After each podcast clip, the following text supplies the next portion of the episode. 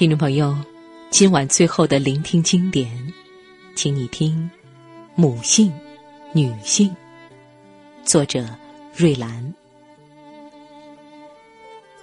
弗洛姆说：“母爱是无条件的。”曾经和荣格讨论人类灵魂的拯救，也和茨威格在月光下散步。曾和屠格涅夫在大草原上奔跑，也和卡耐基探寻人性的弱点。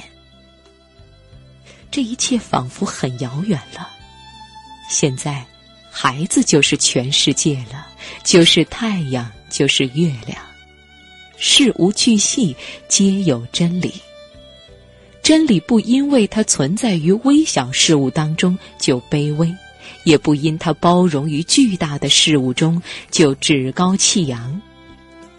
真理不君王气，不小人气，他微笑着等你发现。在幼儿园门口，多少母亲或是匆匆赶来，或是耐心等待。他们当中，漂亮的、平凡的、长发披肩的、高靴及膝的。有教师，有职员，也有小商小贩。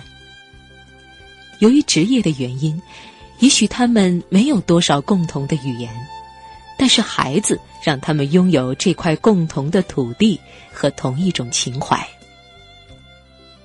母亲是人类的共同，小人有母亲，敌人有母亲。也许生活当中，他们用尽了伎俩，使尽了险恶。但是他们对母亲不用。母亲养育着亲情，维系着亲情。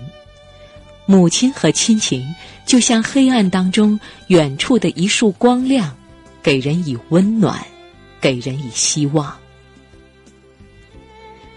母亲也有小人，但是对孩子他是君子；母亲也有恶人，但是对孩子他是真善。灯光下，一位补衣老母手颤颤的，一缕白发从额前滑下，半挡住眼睛。秋风里，村口站着盼归的母亲，她蓝色的衣衫在风里掀动。油桶旁，手握信件的母亲，告别儿子般依依不舍的，把看了又看的信。投了进去，看信封的眼神，像端详儿子的脸，像看婴儿新衣上的每颗扣子。补衣的老母，也许就是三十年前的长发女郎；邮信的母亲，或者便是因为孩子拖累不能尽兴的舞迷，谁知道呢？时间本是无情物，一切都悄无声息的成为昨天，一切都了无痕迹，一切都心甘情愿。谁会知道他们的柜子里是否还珍藏着那双漂亮的舞鞋？是否有一支明快的唇膏，只能在无人时欣赏？那封初恋的情书。是否仍有墨香悠悠的飘出？母亲把自己剪裁成童装，把自己做成小鞋子，把自己画成一册册的连环画。终于有一天，童装小了，鞋子小了，连环画旧了，只剩下了白发飘飘。